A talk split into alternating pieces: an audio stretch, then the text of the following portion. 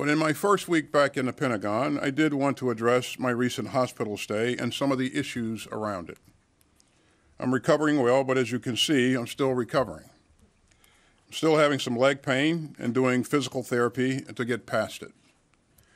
I'm deeply grateful to my doctors and the nursing staff at Walter Reed, and I very much appreciate all the good wishes. But I want to be crystal clear. We did not handle this right, and I did not handle this right.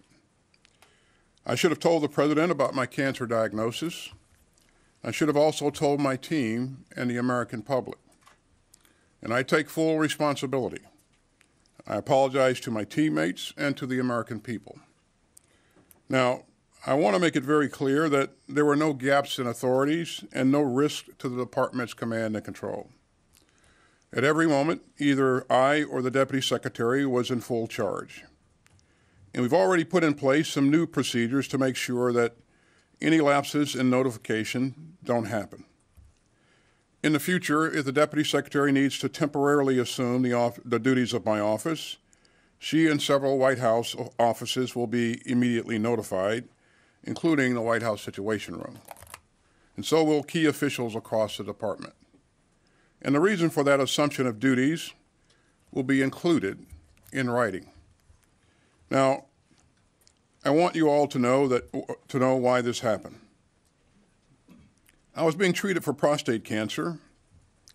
The news shook me and I know that it shakes so many others, especially in the black community. It was a gut punch. And frankly, my first instinct was to keep it private. I don't think it's news that I'm a pretty private guy. I never liked uh, burdening others with my problems. It's just not my way. But I've learned from this experience. So taking this kind of job means losing some of the privacy that most of us expect. The American people have a right to know if their leaders are facing health challenges that might affect their ability to perform their duties, even temporarily. So a wider circle should have been notified, especially the president.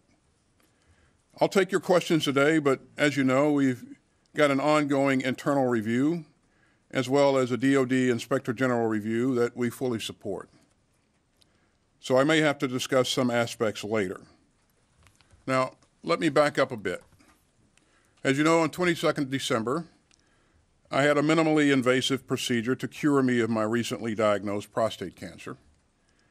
And then I hit some bad luck during what is usually a pretty easy recovery.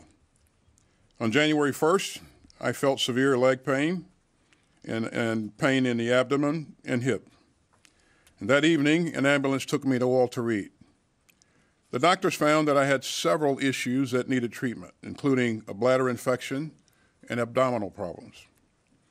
On January 2nd, I was also experiencing fever and chills and shallow breathing. The medical staff decided to transfer me to the critical care unit for several days for, for closer monitoring and better uh, team care by my doctors. And the deputy secretary assumed the functions and duties of my office, which happens when necessary. Her senior staff, my senior staff, and the joint staff were notified of this through our regular email notification pro procedures.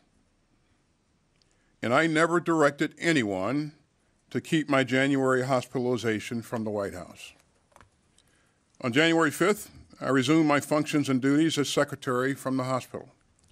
I was functioning, functioning well mentally, but not so well physically, and so I stayed at Walter Reed for additional time uh, for additional treatment, including physical therapy for some lingering issues with my leg. Now, I'm offering all of this as an explanation and not an excuse. I am very proud of what we've achieved at the department over the past three years, but we fell short on this one.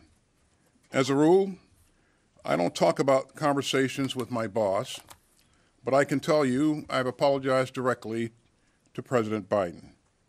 And I've told him that I'm deeply sorry for not letting him know immediately that I received a heavy diagnosis and was getting treatment.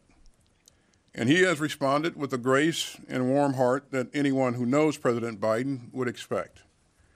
And I'm grateful for his full confidence in me. And finally, I also missed an opportunity to send a message on an important public health issue, and I'd like to fix that right now. I was diagnosed with a highly treatable form of cancer, a pretty common one. One in eight American men will get prostate cancer. One in six black men will get it. And so I'm here with a clear message to other men, especially older men. Get screened, get your regular checkups. Prostate cancer has a glass jaw. If your doctor can spot it, they can treat it and beat it. And the side effects that I experienced are highly, highly unusual. So you can count on me to set a better example on this issue today and for the rest of my life. And again, I want to thank everyone for their well wishes and their great support. And with that, I'll take your questions.